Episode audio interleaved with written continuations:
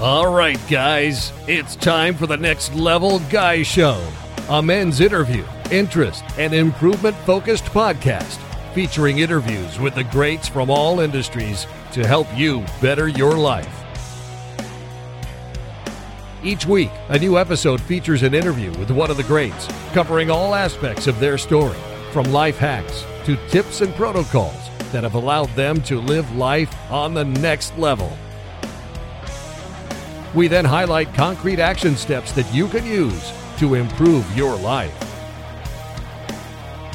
And now, your host, Ian Dawson McKay.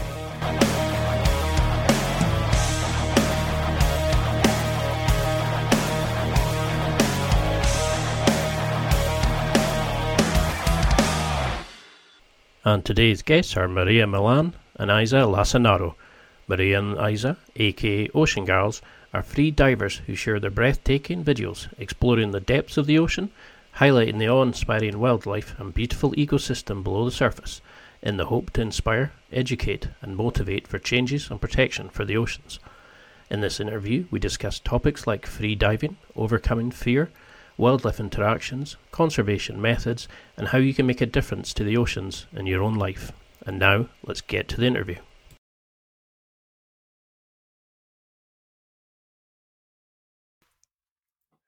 Well, thank you both for coming on. It's a pleasure to have you on because I followed your Ocean Girls um, social media now for a while. You have amazing shots. I'm not really sure about free diving. I've only done a bit of scuba diving in a in a very shallow pond, basically.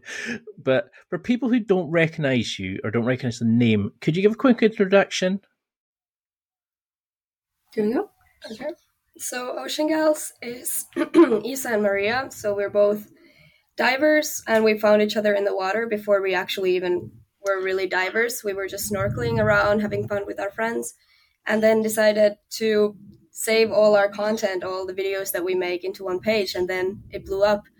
And now it's our life and lifestyle. Yeah. That's all we do. We free dive all the time, and free diving means we dive without any uh, air, so just one breath, and we go down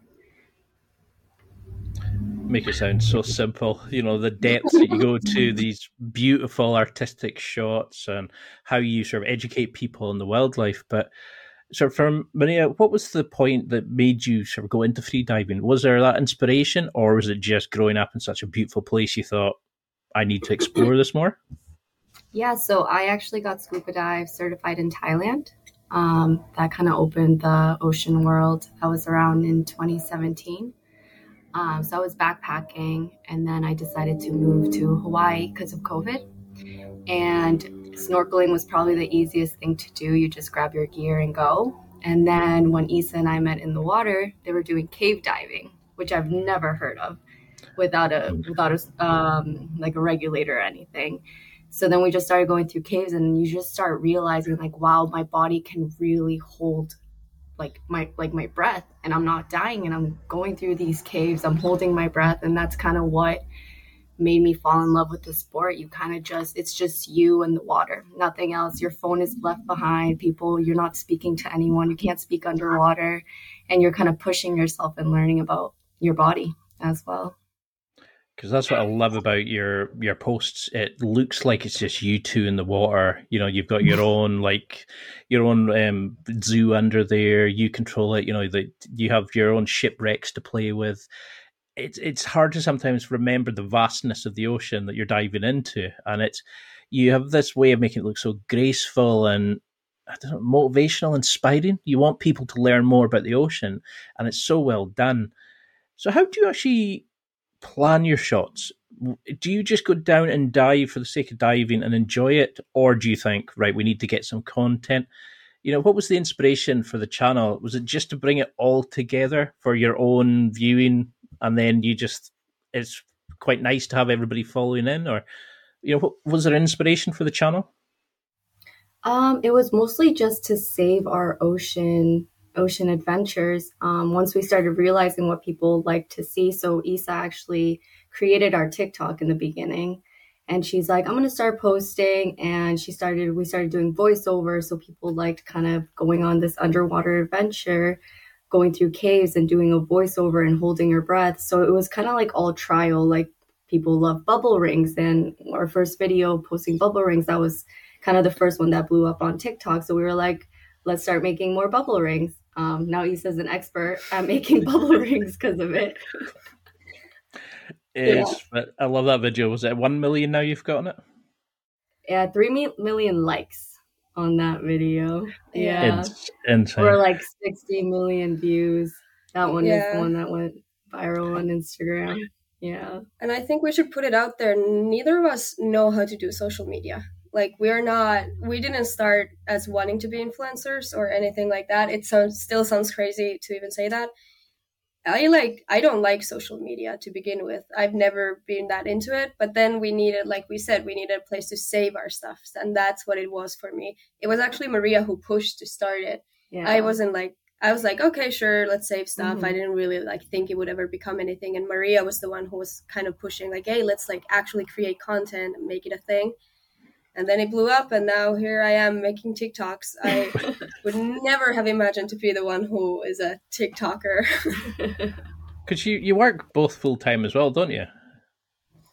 So Isa's a student. Yeah i'm a student here in hawaii so uh, oh, i moved here to study marine biology. And then i'm and a full-time remotely. That sounds horrible being a student in hawaii. Free diving all, all your free time. Because that's I love I love how in the channel it comes across as just you guys wanting to experience the ocean to show people about wildlife. You know, you're not kind of pushing your brand. You're you're just getting people to enjoy it because you said your goal was um, where is it to inspire others to help our world and see the beauty that our ocean has to offer. So, what do you hope to use this channel for? Is it to kind of educate people about the plastics that's dumped in the ocean, about wildlife, free diving? Do you just want to take people into this kind of world of this amazing sport that you do and benefiting the ocean for the future generations? Yeah, I think it's more to that. I think it's having followers that don't live near the ocean or don't know that these things are going on. For example, kind of what's happening to sharks like a million sharks are 100 million sharks are killed a year Mm. So just opening others' eyes of like it's really time to help, like sharing other um, accounts that tell you all the facts of what's really going on with our world, like sharing that on our pages and just opening people's eyes as much as we can. And I'm a strong believer that people don't do anything unless they care about it. And they don't care if you've never been in the ocean, if you're scared of swimming, if you're don't scuba dive, you don't free dive, you don't surf, you're not going to care if the ocean is healthy or not. Of course, you would prefer it to be healthy, but you don't actually do anything about it unless you know about it or unless you see and experience it. And that's why I think our page is important because we have a very, very wide audience. What the other big freediving pages, they are followed by other professional divers. They're followed by these ocean lovers, but our following is that and beginners, people who have don't even know how to swim, who just see this beautiful video that's very approachable for someone who doesn't know anything about the ocean, and then that way they can experience it, and hopefully that way they can care about it as well. Uh, it's a great mission. I mean, I'm originally from the Highlands in Scotland, and you know we we back back on basically onto the sea, and you know you see the debris getting washed up from the boats where they throw their waste into the water you'd see tourists who would try to inter- interact with the wildlife just to get their photo, you know, to get their selfie, oh, completely yeah. oblivious to it's a wild animal, you're breaking its habitat, etc. You know, and I think that's the the good thing you're doing is you're showing these things, but you're also telling people, you know, you have to give them their adequate space. You can't interfere with their nests. You can't interfere in this sense how then do you take your shot you know to get the shots that you you want to show the beauty of the animals the setup etc do you have certain rules that you go into it thinking okay i need to show this animal and how we're damaging this by you know like the plastic around their necks and things. But you know do you have rules so that you get the shot but you don't interfere with the animal in any sense? And you can't get the shot unless you stay respectful the animals mm. don't come that close they don't they're not we can't get a shot like that like we have those shots of uh, eagle rays that are right in front of the camera that are like look like they're super close. The way we get that kind of shot is because we stay super still. We're far from the animal. We stay on the bottom with the animal, and that's where breath hold comes in because we are so comfortable being down there for a while that we just lay on the bottom. We stay super still. We give the animal its space and it's comfortable, and that way we can get those zoomed in shots of the animals. If we would just go ramming right into the animal and try to get as close as possible, you would never get that shot. Yeah, the animal would, would, be gone. He would be distressed, and then he would be gone in an instant. Because it's amazing, isn't it? It's like how little people know about the ocean. They kind of just think, well, it's there. It's always going to be there, you know. But look at how much plastics we throw out, how little we recycle. I mean, you you talked. Um, try to see if I had it there. You said you were always diving, encountering garbage, so like cable ties, plastic, etc. I mean, that's doing unknown amount of damage to like various wildlife. It's re like it's changing the pH of the water in places. It's doing all these horrible things. How would you, if you had to wave a wand just now, what would you want people listening to do? Like, what would you want your fans to do? Is it recycling? Is it becoming more educationally aware of the animals? You know, what could we do so we could implement it now that could help future generations? Because you guys live in the water so how how can you protect it so more people can enjoy it? I know it's a bit of a big question, but yeah, yeah. yeah. I think the biggest threat is bycatch, and Isa yes. knows. I was gonna say, I yeah. as a marine biology student, we learn a lot about this, and overall, one big problem that everyone can affect the most is bycatch. Do you know what bycatch is? Is this where they catch and then release again when they're not at the full size? Yeah, they... kind of. Yes. Yeah. So like other animals being caught that uh, aren't meant to be. For example, well, they're yeah, trying to catch quotas. Yeah. yeah, and then they catch dolphins. Like a lot of dolphins die because dolphins, turtles, sharks, sharks, whales. yeah, so that's the biggest thing, and the uh, the reason why it's so important is because there's so many boats out there that are doing trolling and everything. That is the biggest thing. They are killing so many fish and so many other animals um, to catch a little bit of something. So, for example, for tuna, around 60% of all the catch that they get is bycatch. Waste. They throw it away. Most of it dies. Most of it doesn't survive. They 60% of what they catch dies, and they toss it back in the ocean. So to catch that little bit of tuna for you to eat, over twice the amount will die for your little piece of tuna. So that is the thing. I love eating fish, but the best thing to do is not to buy it at a grocery store because it is very very hard to trust any of those labels that say they are sustainably fished. That's no. one of the papers that I actually wrote was about sustainable fishing and how it doesn't exist unfortunately. It's a nice idea, but to get those labels, the companies can buy them. It's about money, not about actions. So to get that label that says dolphin friendly on the tuna package, they paid money to get that label in there. So um, the best thing anyone can do is eat sustainable fish, and the way to eat sustainable fish is to know where it's from. And that is small fishermen, fish it yourself, go spear fishing, go go get it from your friends. Maybe you can find a local guy who who fishes, uh, who catches fish, and yeah, that's the best thing you can do. So you can still eat fish. It's not that you can't eat fish. It's just please don't get it from the grocery store. No, it's a very good message. I mean, we, um, I've got friends in the fishing industry, and they'll go and they'll, they're not allowed to catch after a certain amount of quota. So if it's in the mm-hmm. net, they have to throw it back. But a lot of that times they've suffocated and died. So you're basically throwing in dead animals back into the sea, or you know the other boats have unlimited capacity, so they can just fill their boats where we're restricted in what you can catch. And like you're saying, it's like other things get caught up in the nets, you know, because we probably do need more research in the size of nets, the types of nets, the types of methods we'd use and it's difficult. It? So have many different countries are involved and have different rules and how they're doing it. But I love that message of going and finding a sustainable source. I know, for instance, we stopped using cod in a lot of fish and chip shops. I know it's a bit weird, but we use like pollock, so it's it's yeah. something that is higher stock. But what would you do about the plastic situation? Because it's you know it's really sad that you have to go and pick up litter on some of your dives. You know, yeah. like you see this is, is it Challenger Danger you see on TikTok. He's constantly going out with a net filling bag after bag of hair scrunchies, ties, and all these sorts of things. How how do you ex- how can we educate people to stop leaving their shit in the water, basically, to take better care of it? The big problem is not necessarily singular people. Of course, that is also a problem. Do not leave your trash behind. But I feel like every adult knows not to leave their trash behind. They know it's bad. But the big problem is single use plastic. And especially here in America, we see it a lot. There's everything is packaged singularly. Like if you go and t- get takeout, it's in a plastic box.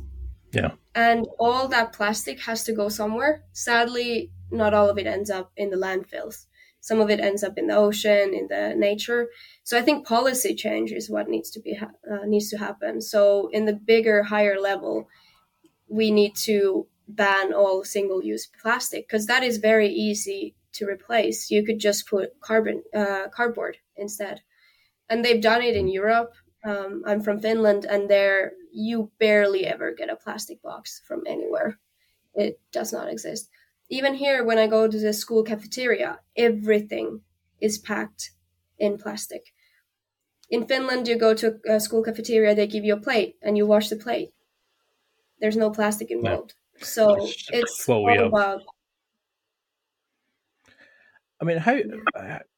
I know I know it comes to a level where we have to make this sort of massive change on a global scale, but it's you think people will be realizing that with like turtles growing misshaped because they're being caught in a, a um, you know like these can six pack ring pool things. And you know you see animals interacting in their environment differently because they swallow garbage and you know they pull sharks out with stuff inside their their guts that shouldn't be there. It it's sad that this is like aquel you know, we'll we'll look into it later on, and you know, like global warming, etc. We're destroying the planet just now, and that's why I'm I'm so proud of like channels like yours who are actually addressing these concerns and teaching people about it. So you do have an insane amount of control in your videos. You know, there's a um, trying to remember the exact video, but you blow a, a air ring, and then you go up with your feet towards the surface, just gliding through it like this majestic mermaid. And then, you know, you, you come along to the surface and you control your body in such a way. How do you keep your skills at such a level? Is it just experimenting, going through shipwrecks, trying different things with your friends, just having fun? Or do you have to go away and train yourself to a certain level? You know, how would you keep your Ocean Girls brand going? Like, how do you keep the skills up to an adequate level? Yeah, that's a good question. Um, I think in the very beginning, we were just diving a lot, like allowing ourselves to feel like very, very comfortable in the water. Um, but to feel very comfortable in the water, you you want to feel safe. Um, so we have actually taken two courses with free diving. The first course was actually focused on what can you do if someone blacks out underwater. So if I'm holding my breath and kind of trying to push myself, I know Isa will be there to go and save me. And that's what it kind of allows me to be comfortable going through shipwrecks and kind of push myself. Um, mm. And then the second course we actually took, um, that was more being comfortable with depth. So Isa has actually hit 42 meters. Mm. Um, so now she's like pushing herself to kind of go more into depth while I'm trying to allow myself to be like more comfortable with depth. So courses have definitely helped. And like if once you feel safe underwater and you know someone's gonna be there to kind of save you, that's when our skills kind of start expanding more. Yeah, and I'm gonna give a shout out because I was just in Mexico training for pretty much a week straight. I just trained and trained and trained with um, Ocean Tigers Dive House. It's amazing place in Cabo, Mexico. So you can also do that kind of a retreat where you just learn from people who are very good at what they're doing. And like Maria said, it's all about safety. As long as you know the safety of freediving, how to be safe and how how you can know your body, you can do whatever you want. Because you certainly don't look like you're scared in the water at all. You look like that's your world, and yeah. 42 meters is it's quite a phenomenon. I mean, I I know I I kind of I can't remember where I got this term, but they called it your personal combat chassis. I think it was from Nick Lavery, and he was on about how our bodies are our own like combat chassis. How we build them, it's how we can encounter the battlefield of life. And you're going into some very high pressure. You know, you're diving for long term. You know, you're having to control yourself into tight situations. You know, like through rocks and things like that how do you train? What would you want somebody who's new to the sport?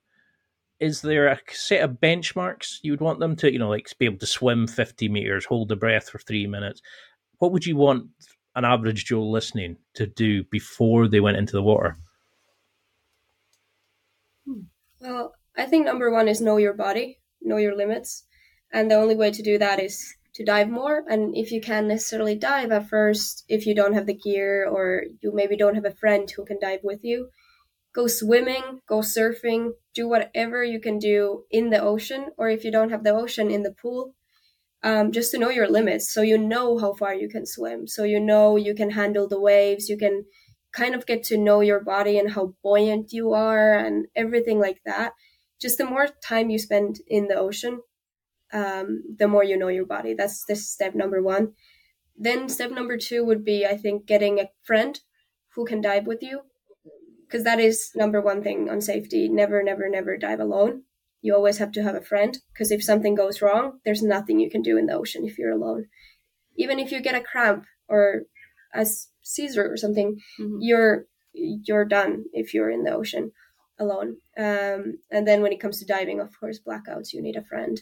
I think that's number two. And then you can always number three could be like practicing at home. So yeah, like we do the hold your breath. That's actually teaching your body like how to react with holding your breath. So like feeling those contractions. So when you're in the water and you feel those contractions or that urge to breathe, you don't freak out because you know, oh, I was laying in bed. I held my breath for two minutes. I'm probably under here for 30 seconds. Like I can definitely keep going without freaking yourself out because mm. it is a lot of a mind game um, in the very beginning. So kind of just allowing yourself to be comfortable. Um, yeah. And then I guess equalizing is pretty, it comes as a limit if you want to free dive. Yeah. If you don't know how to equalize, then obviously you can't um, dive that far. So yeah. kind of learning to equalize. There's YouTube videos and everything. So if you start feeling pressure, obviously don't push it. You want to not feel pressure so your eardrums don't blow. Yeah. And then that, if you. Oh. That's what I was going to say. Is that when you come back to the surface? You, so you don't get. Uh, no. So when you're going down, maybe you do this um, like naturally, kind of like when you're on a plane. You're on a plane and you feel kind of that pressure. So some people like yawn or some people chew gum. So what you're doing there is you're equalizing your ears. So that's the same thing that happens when you start okay. going down after five ten meters like right in the beginning too some people feel it. So you start equalizing you kind of push some air through your ears so there's no pressure in in your eardrums. It's kind of like if you bring a balloon down in the ocean it always goes smaller smaller smaller because of the pressure. So yeah. already at 10 meters or 30 feet uh, it's twice the atmospheric pressure. So for example your lungs are going to be half of the size that they would be on the surface and the same thing happens to every single air um, like airspace in your body including your ears your sinuses your mouth even your mask if you have a mask on when diving. So all of that needs to be equalized so you don't hurt yourself. So why would you start somebody? Would it be a case of just going down five, ten feet, you know, j- just going under the water and getting used to it and then going a bit further, you know, because you have these amazing videos of going into tight, small caves, going into shipwrecks and things like that. I mean, there's these amazing places to visit under the water, but how do you start building into that to get somebody to overcome the fear, like you're saying, of, you know, you're under 30 seconds and suddenly, oh, panic because you suddenly realize you're under the water without a regulator how how do you overcome that initial fear of bloody hell, I'm you know I'm surrounded by sharks and I'm in this big ocean. How how can yeah. we just sort of calm, collect? Do you have like a mantra that you're saying initially? You know, because yeah. you've talked about dropping your heart rate down, controlling your breath. But how do you control the you know the the, the thing in the middle like... between your eyes just to to avoid stopping yourself before you your body can actually go to that depth? Yeah, I think what I do kind of when I know I'm gonna go a little push my limit, I and everyone you kind of do a breathe up, so you're kind of slowing your heart rate. We breathe out um, for like 10 seconds and you breathe in for five seconds. So right there, you're you're kind of slowing your heart rate down and just knowing that you're safe that's like the biggest thing. So i know when you when you black out what happens underwater is that your body shuts down. You're not actually drowning. Your body just shuts down. And what's amazing with our body is you actually don't breathe when you black out. So you're underwater you're not breathing but you're you're not fully there. So and that's when i know if something were to happen like that isa brings me above water. She mm-hmm. takes my masks off she blows in my eyes and she's like, wake up, wake up. And it's like you fainted underwater. And then that's when I breathe, which is such an amazing phenomenon. And I think that's what allows me to push myself because if I were to black out, I know my body hopefully is going to do the same thing that others do when free diving, which is shut down, not breathe, and wait for someone to bring them up. Has that happened? Yeah. I mean, uh, how did no, you overcome? Okay because that's yeah. the thing. I, I, always think people fall back to the highest level of their training, not to the requirements of the you know the situation. And for newbies, I'm sure they probably panic straight away, and nobody thinks get them to the surface, control it, you know, follow yeah. your training. It's it is an amazing thing to do. So how how do you do? Um, can you go a little into that breathing that as you're going down? You're saying you breathe out for ten seconds, five, and then in for five seconds how do you lower well, that heart rate as you go down? Um, so naturally, when you breathe out, your heart rate is lower than when it is when you breathe in. That's just how human physiology works. Mm-hmm. And that is very personal. I want to put it out there. Not every diver does it this way. Some divers don't change their breathing at all before diving down, they just take one last breath. Uh, many divers use this technique that we were saying just to be able to slow their breath down. There is no actual research behind this type of breathing, breathing out slower and then in um, faster. But it doesn't really matter if it's actual change in your body or if it's all in your head. Whatever you need to do to be able to kind of empty your mind and find that good headspace. Um, I often just float and don't even think about my breathing. So I just float. I can float for a minute, two minutes, and then once I feel, I hear my heart going slower, that's when I know I'm ready to dive down. And that's when I take my last breath and go down. So it's not necessarily what you do, it's what's happening in your mind. I love it. I love how it's become almost like a symbiotic relationship you have with the you know the ocean now.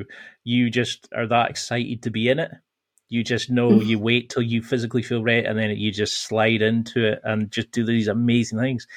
It's it's an area that I've always been interested in watching people doing these amazing videos and when I found your channel I was blown away by the quality of it. You know it's the the shots you have the you know the resolution it looks like you're literally in your own pool with your own situation. But when you start interacting with corals when you're going into shipwrecks when you're you know, doing all these amazing things. How do you communicate with each other? I'm assuming with hand gestures, but how do you make decisions? You know, when you're going into tight situations, do you have to plan beforehand?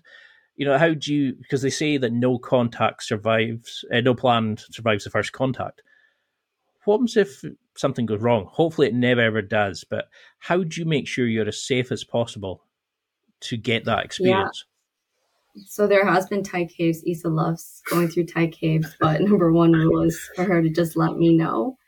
Um, she knows not to push herself, like let's say a really deep tight cave, because I I will be straight honest with her, and I'd be like, I won't be able to save you. So she'll go with someone that's a little more advanced than me, and then try that tight cave. Um, so just making sure to let each other know. Like I always tell Isa, like I'm about to go do this cave dive Um, so she then follows me like I'm, I'm going under the cave and then she follows above and then waits at the end. And then sometimes I go down and look at the cave and wait for her to come out as well to just to make sure everything is is going as planned.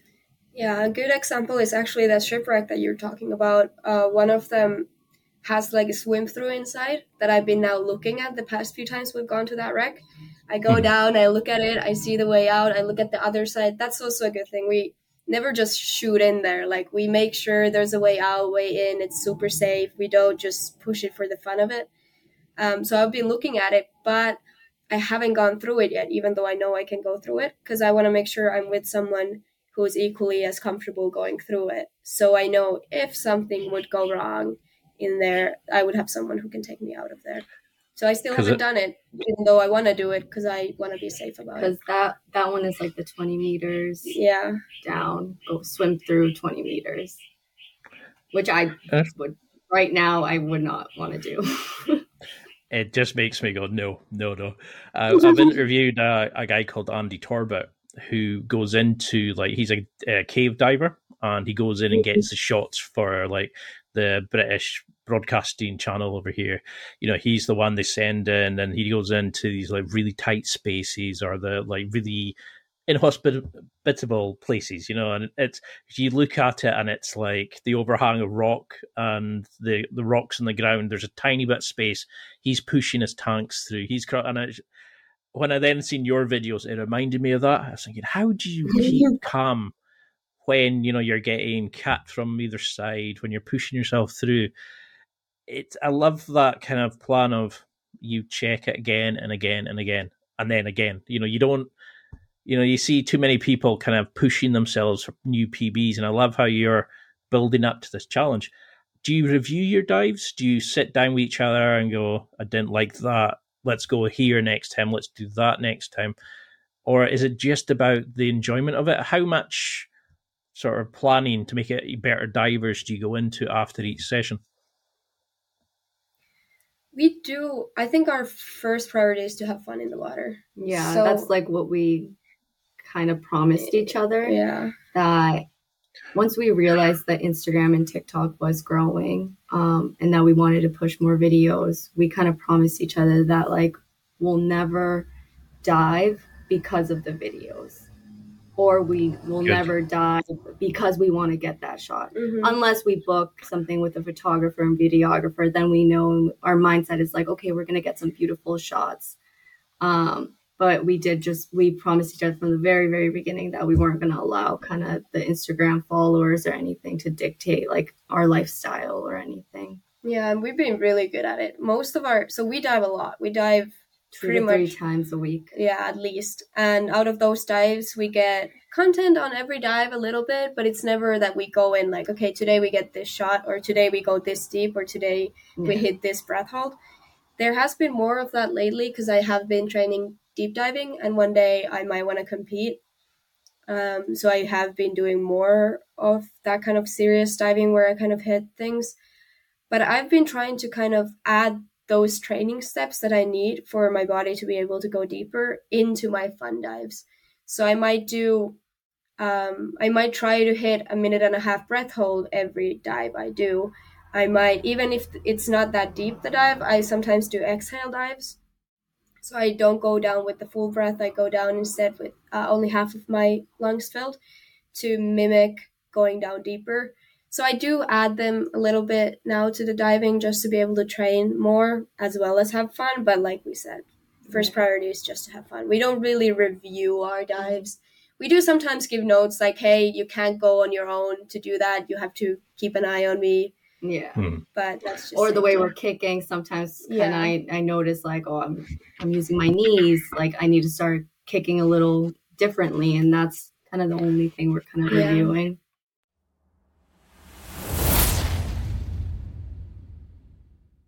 It's time for a quick break. There are millions of potential products to buy, so how do you know which ones are worth your hard-earned money? Simple. You go to nextlevelguy.com/affiliates and explore those that will transform and improve your life. You'll find deals, listener exclusives, and special offers with some great companies. Recommendations are 100% honest and only on items Ian has tried or believes in. The companies showcased will make you a better man in all areas of your life. Simply go to nextlevelguy.com slash affiliates and level up.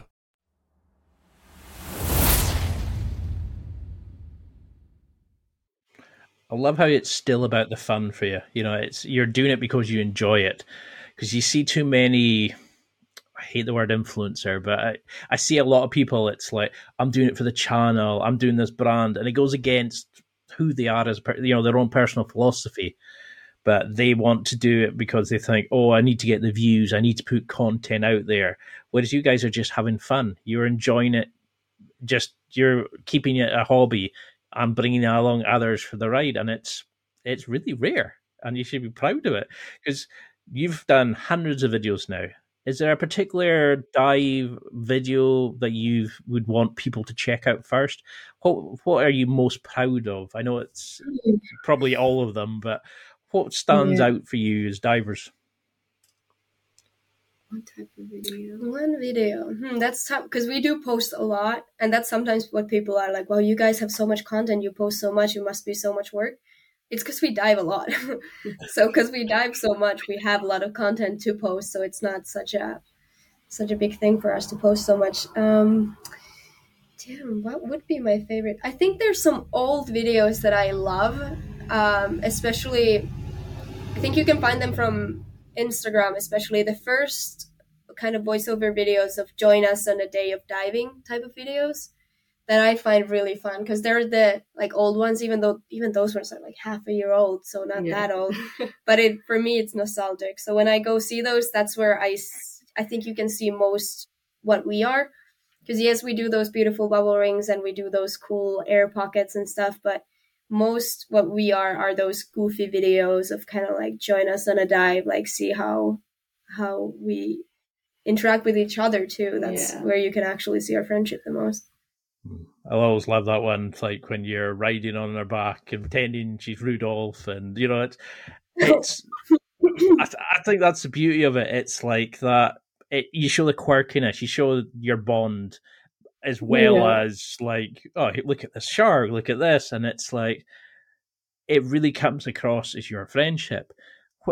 For people who are wanting to build that kind of dynamic, that kind of friendship, have you noticed like why your friendship is so strong? You know because you uh, you seem to have this amazing life on instagram going hiking with friends and having fun and you know you're doing things with your partners and you know you're going all over the world like in such beautiful places. But your mm-hmm. bond seems to really come across in your videos. Why do you think you two are such good friends? If you can say it in front of each other i don't know if it's, it's awkward. Actually i hate her. It's the last time we see no, I think because we're so different. I think that's what made it work, to be honest. Because a lot of times you need your friends to be very similar to you to be able to be good friends. But we are very different types Our of age gap is huge. He's a baby. yeah, I'm. I'm only 21, and, and then I'm about to turn 28.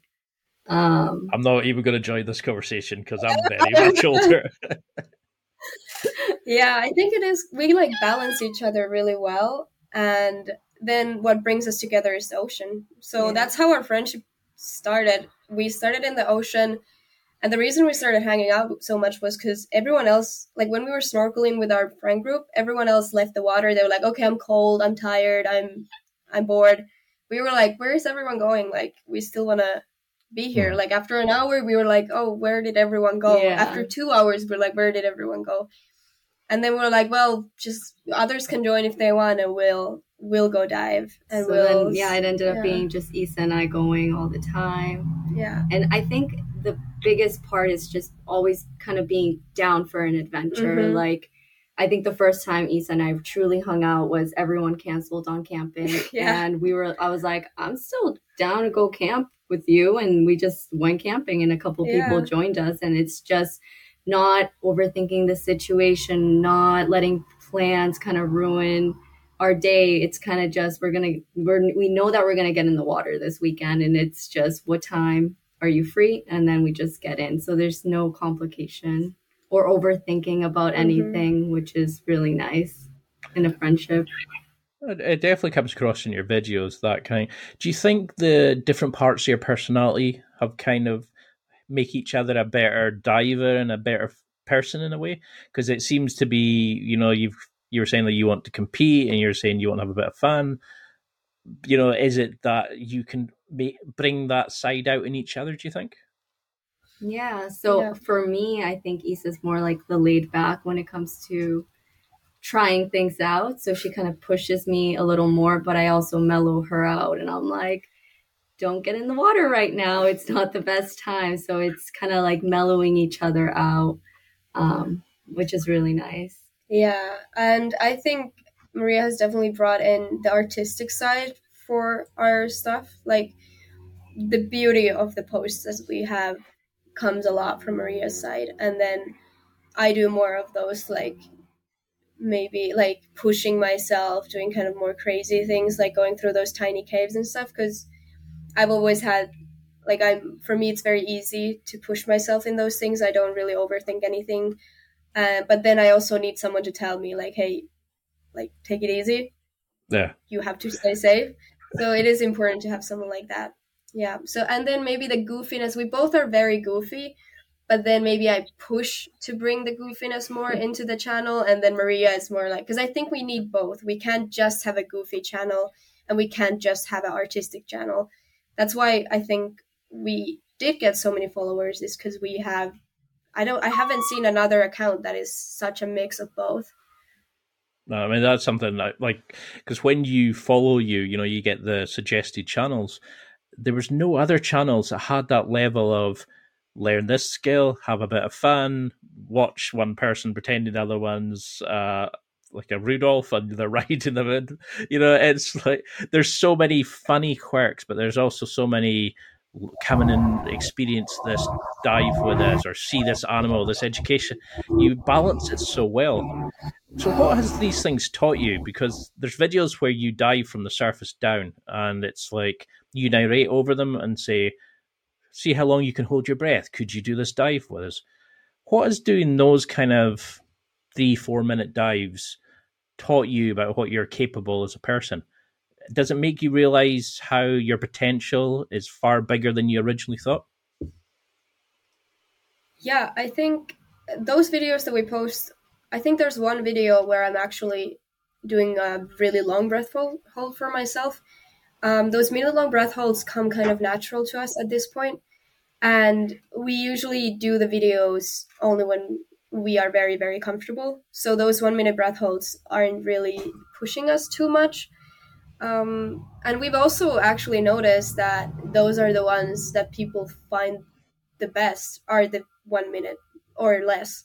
If we actually push ourselves to those two minute breath holds, not that many people enjoy them actually because I think it's too far from their comfort zone. So they don't. Yeah. They're like, uh, like forget about it. But then when it's yeah. more approachable for them, they prefer it. So we do do both, but we don't focus on filming ourselves when we're pushing it um, ourselves. But it does, um, like finding your limits through breath hold has happened, but I've only done it when it's super safe.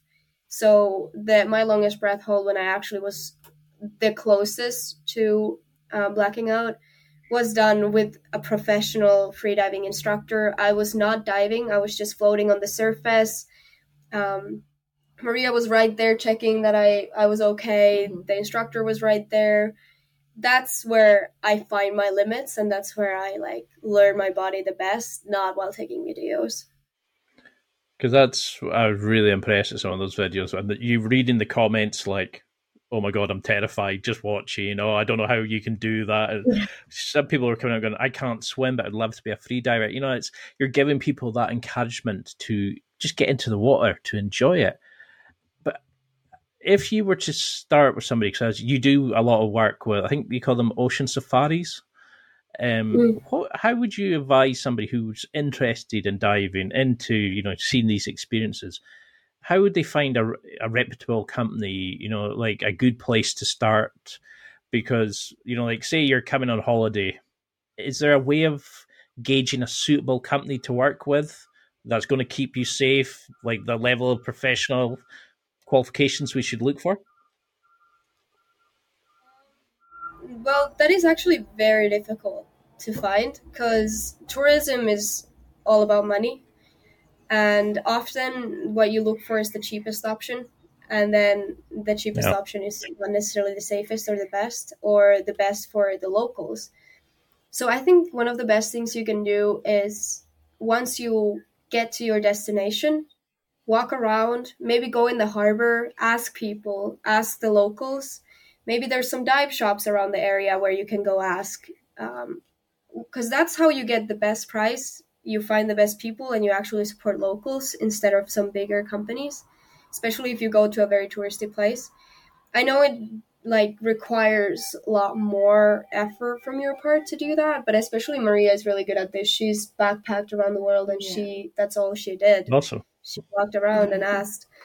And then if you want to do it beforehand, um, I think social media right now, social media is the best place to find good people. You and search. you want to read that the company Mhm. is for the animals it's not for the money you know Yeah. like maybe 10% goes back into the ocean like they're giving back um, versus we're trying to book 20 people in a boat to go and chase one turtle Yeah, because I've worked on those. I worked for a little bit on one of those companies that's like a snorkel guide company. It's a nice company. A lot of people love it. They say it's the best experience of their life.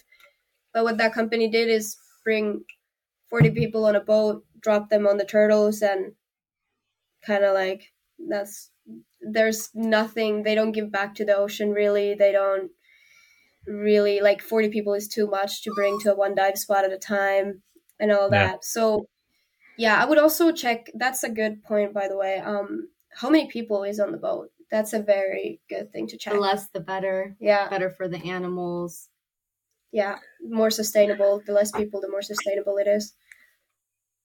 Yeah, 'cause it is, it is a sad point, isn't it? Is that people will try to force as many people as they can into them, but they'll try to sell out an attraction, which is a wild animal, and it's yeah, we do exploit things. Unfortunately, it's it's it's horrible, but because that's what I was trying to avoid was I wanted people to get into the sport and try it and follow your channel and get inspired, but you also don't want any old idiot just jumping in the water and going diving off by themselves is there key things then that each person who's doing it should have like a knife torch diving partner to make sure they're safe what what do you have to have before you go diving just your snorkel and mask which is the beauty of it um, And a friend. and a friend have safety Yeah, Um, you don't need long, fancy fins to start. We started with snorkel fins. Like my fins were this big. I didn't buy my long fins for like till maybe five, six months in. Um, and now I've been diving for almost a year and a half. So you don't need much. And that's the beauty of snorkeling and free diving because once you start feeling comfortable with snorkeling, um, you start knowing what it is to free dive as well. yeah, Hmm. yeah. You don't need anything else. That is important, though. We want to always make sure people always bring a friend. Never go alone. so why do you think diving after out of all the kind of sports and activities that you could be doing why do you think it gives you this deep sense of relaxation of it's almost like your place to be what what do you think draws you to it Yeah, I think for me, it's just how quiet it is underwater. If you think about like the chaotic world we live in, I mean, the amount of buses that pass by during this podcast, like you just hear so much in the outside world. Everyone's always texting you, or you're always scroll, uh, scrolling down through Instagram or TikTok when you're bored, or you have the Netflix on in the background or music in the background. You're always constantly thinking. That's when you're outside of the water, at least for me. Then when I'm in the water, I can't bring any of these gadgets with me. Um, I don't hear anyone. It's just me in the ocean. Isa can't even talk to me when we're diving down.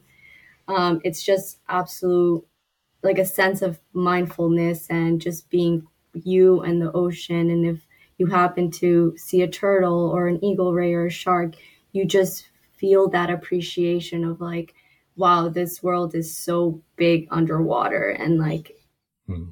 It as sad as it is, like it's dying, but you're also appreciating how beautiful it is. Um, so it just gives you a completely different perspective into life and the world. Like also holding your breath, like allowing yourself to feel comfortable underwater and leave the stresses of the outside world behind. So I think that's why I'm like so addicted to being in the water. If I have a bad day, I'm like, I want to get in the water today. And I get out of the water and I leave those stresses behind because it kind of opens your eyes that there's more to life than these stresses that are causing you stress.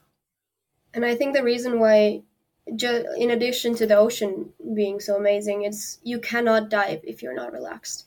Especially when it comes to depth or holding your breath for a little bit longer impossible. It's all about relaxation. It's all about your mind. Of course you have to have the technique as well and the skills but yeah. you can't use that technique or those skills unless you're relaxed for example with depth there comes problems like squeezes so your lungs can squeeze your throat can squeeze and that's very dangerous you can cough up blood after you have to go to the hospital that's where diving gets dangerous but for beginners, you don't have to worry about that. You can't go in that deep anyways that you could hurt yourself in that way. But the reason those happen is if the diver is not relaxed. So before you dive, during your dive, you have to be relaxed. You have to have that two, three minutes of just complete relaxation. And I can't, I'm not a good, I can't meditate or anything. I'm not really good at just stopping myself like that out Same of the water. Me. yeah. when I'm in the water, I get that complete 100% relaxation. So, yeah, that's why it's so addicting. I love that. Maybe that's what should be the next stress buster workshop that we send people. It's like go free diving, never, you know, as your team bonding. That's I love that because usually with people, I'm asking like, what's your relaxation thing away from their training or the sport or you know their industry? And I love how yours is actually to relax. I go do my sport.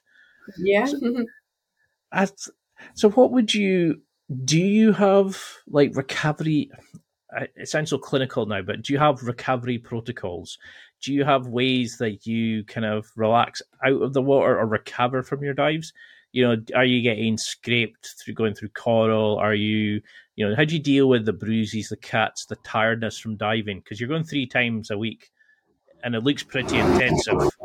How how do you deal with that or is it so enjoyable it's not really a challenge anymore? It's not. I think just staying really hydrated, yeah. honestly, and if we're not diving, like being active, like going on hikes, I think that's how I stay sane. If I'm not diving, then just be out in nature. We take a lot of naps. As a student, you yeah. should. It's it's a rule. It's, I'm sure it's a law somewhere. Like yeah. So what? But diving also makes you so tired. Yeah. Seriously. And hungry. So hungry and tired. After a dive, we go to our favorite spot and get like a big sandwich and French fries. That is our. Sure, you're not dive. a student as well. Like, yeah. So, yeah, I think that, and but for freediving, I think it's a good balance to then do like maybe go to the gym. I do um, kickboxing and boxing, more like okay. aggressive sports and then like hiking we both hike mm-hmm. a lot. And i surf as well. So surfing is very different kind of water sport. So that one is more like super stressful almost because you're kind of scared of the waves. And i'm always scared when i'm surfing and then i'm super comfortable when i'm freediving so yeah i guess it's the balance of having both. So one of the things i was always interested in is I think it was I've read it written it down somewhere. It was seven or eight percent of the world that we know in the ocean.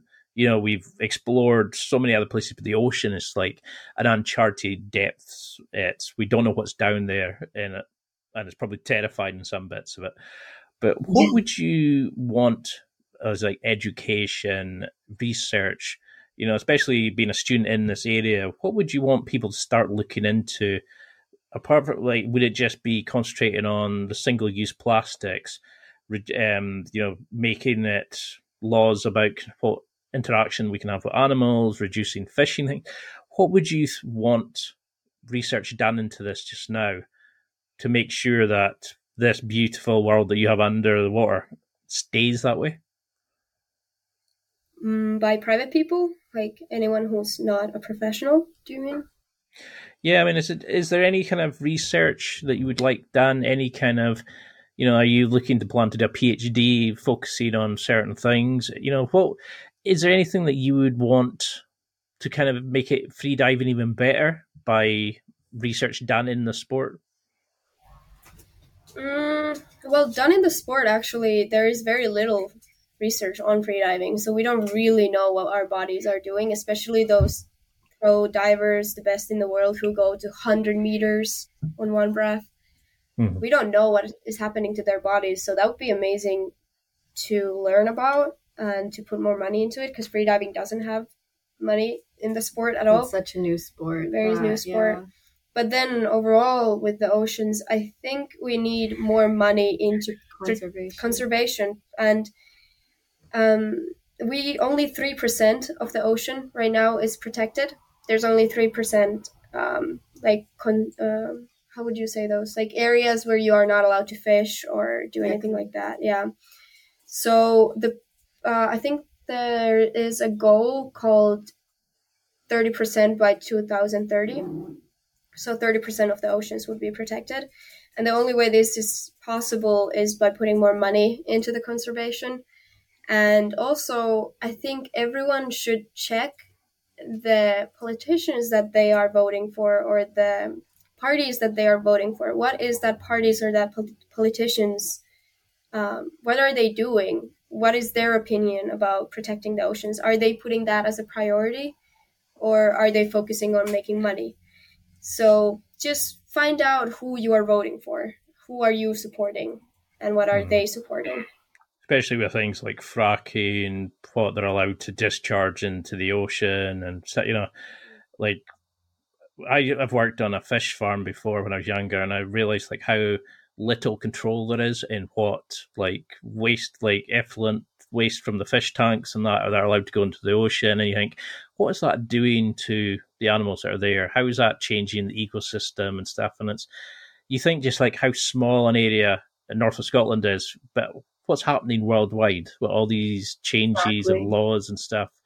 Yeah, it would be uh, fantastic looking because it's when you see these guys diving hundred like hundred feet, you think, how are they managing that? How are they controlling their body, their mattress? It would be a fantastic thing because human potential that's a great demonstration of what we can do. But how do you guys juggle working, being a student, diving, hiking, just being friends, just doing your own thing? Yeah. Have you found a way to juggle all these demands? You know, content creator, being the next superstars of TikTok. You know, how how do you deal with these ninety things you're doing at once? Um, I think just knowing how to prioritize um, and not stressing if we can't dive. So if I'm super busy with work, not stressing the other person out, like, let's go, let's go, let's go. It's like understanding, like, sometimes we need to prioritize other things or knowing that our prioritizing for diving will be on the weekend. Hmm. Um, so just kind of learning how to prioritize. I mean, it's hard living in Hawaii because you always want to be outside and exploring. I would um, imagine. Yeah. Yeah, I'm gonna be honest. I prioritize diving quite often. Yeah. um, yeah, I do. Like, I make sure to like survive school. That's how I call it. I survive school, and then I live life outside of it. I think it's for me. I've been thinking about that a lot, and it's one of my kind of mentalities. Is I want to live life in the way that makes me happy, and that's my first priority the reason I study marine biology is because the ocean makes me happy. So that's why I study marine biology.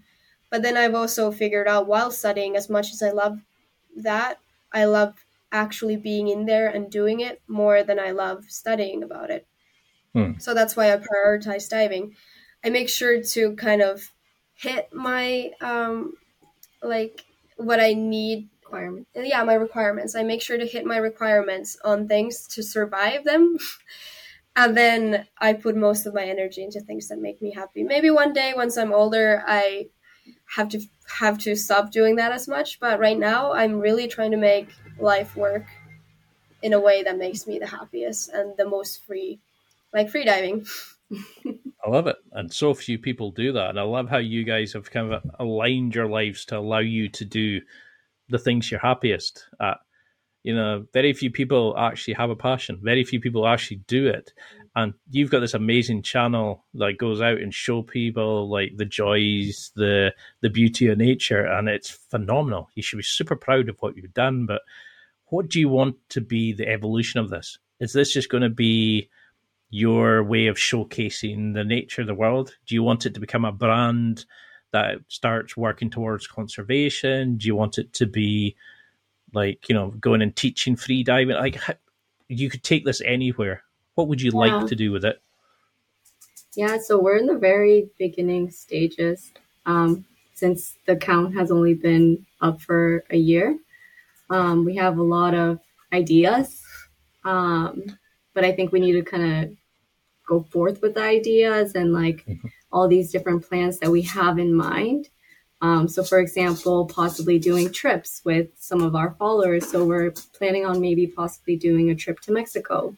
Um. So, if someone wants to join us, then we go, we bring them, we take videos with them, but also it's important for us, I mean, for me as well, to also talk about what's going on in the ocean. So, like, really opening others' eyes instead of just going to Mexico and trying to get that shot with an animal. It's more so educating. I think that's our number one thing and supporting foundations like Coral Gardeners who um, are trying to rebuild the corals right now. So like supporting those foundation and letting our hmm. followers know these are the foundations you can support um, to help others. Yeah, I think actually you asked many of those things that we have been asking as well which is like how can a person who doesn't really know about the ocean get into free diving how can a person who doesn't know that much find a good company to go out with when they travel so we want to kind of bring an answer to that so we are working right now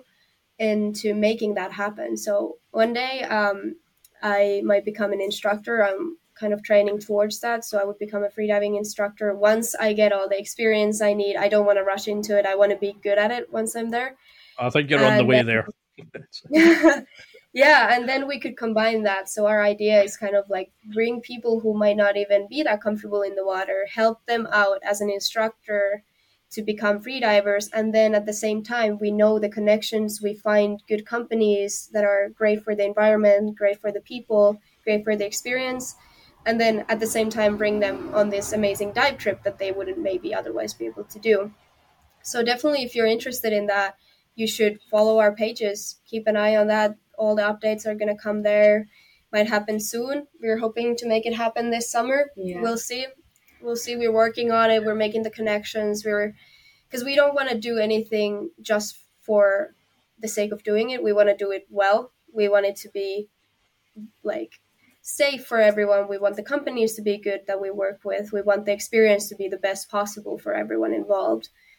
So, yeah. I think that'd be fantastic because then you give everybody like how to do it safely, how to do it ethically, how to do it protect, you know, be nice to the animals, to the environment, and you'd also train people to be the next generation of free divers but not be morons, you know, to actually do it safely, to enjoy it at a respective distance. I I love how you've only been doing it a year. You think you've you said you you don't really know much about social media, but you have a, this amazing audience. You know, you could take this place anywhere. It's gonna be an awesome channel. I love how you know you're just doing it because you enjoy it. You're having fun, and I hope that stays there because that is what makes it so appealable. I know we're. I can't believe we've been talking an hour. It generally feels ten minutes, so we'll have to get you we'll have to get you back on when you're being instructors, when you're, cra- you know, when you've made a global empire, you're changing the laws and you're doing so much. But what would you want people now to remember from this? Is there a message you want them to take? Is it don't be a dick and protect the ocean? Is it, you know, what what would you want them to remember from this as a take home message? Go explore go in the ocean if you're not by the ocean because i know not everyone is the next trip you make maybe make sure to go swim maybe go out on a, one of those ocean safaris and do it responsibly or then um, just find that that thing you can do whether it is giving up um, commercial fish or if it is maybe checking the person you're voting for in the next election, checking mm. what their values are when it comes to the ocean or or environment. Yeah, or seeing how else you can help, like different foundations. Mm-hmm. Um, everyone can help little by little. I love it. I love how it's about helping others. It's not about helping yourself. It's not about, you know, you're saying just make the world a better place, help the ocean, help this, help that. You know, it's it's it's very rare to have somebody that doesn't go, follow my channel, do this, buy this. It's you're just like, yeah, let's let's make this an enjoyable thing for the rest of the world. And how can people keep in touch with you? You know, like how can they follow on? Is like Instagram the best thing? Are you thinking about setting up a website? Are you thinking about doing like a a channel where you can sign up for going on expeditions with you? What's the best way of following along in the projects you're doing? Yeah, I think Instagram right now we we don't have a website or anything. We haven't even spoken about creating a mm-hmm. website. Um, but yeah, keeping up with our stories and then we're the pl- the trip that we're planning for Mexico. It's we want to keep it small and intimate, so maybe four more people with us, so we aren't making too much of an impact negatively um, when it comes to tourism. So just keeping up, because then the spots are going to be filled pretty fast if we can only have four people. But then if that trip goes well, then we'll start doing more trips. Still very intimate um, group, but yeah, just checking our Instagram once we figure out if we're to go and do the trip. And TikTok as well. Um, so follow both TikTok and Instagram. TikTok, um, you get a little bit of different kind of side of our content. We post more of like funny and relaxed stuff, which we do on Instagram as well. But Instagram is more also for this information side of our stuff. So keeping up with both is always good.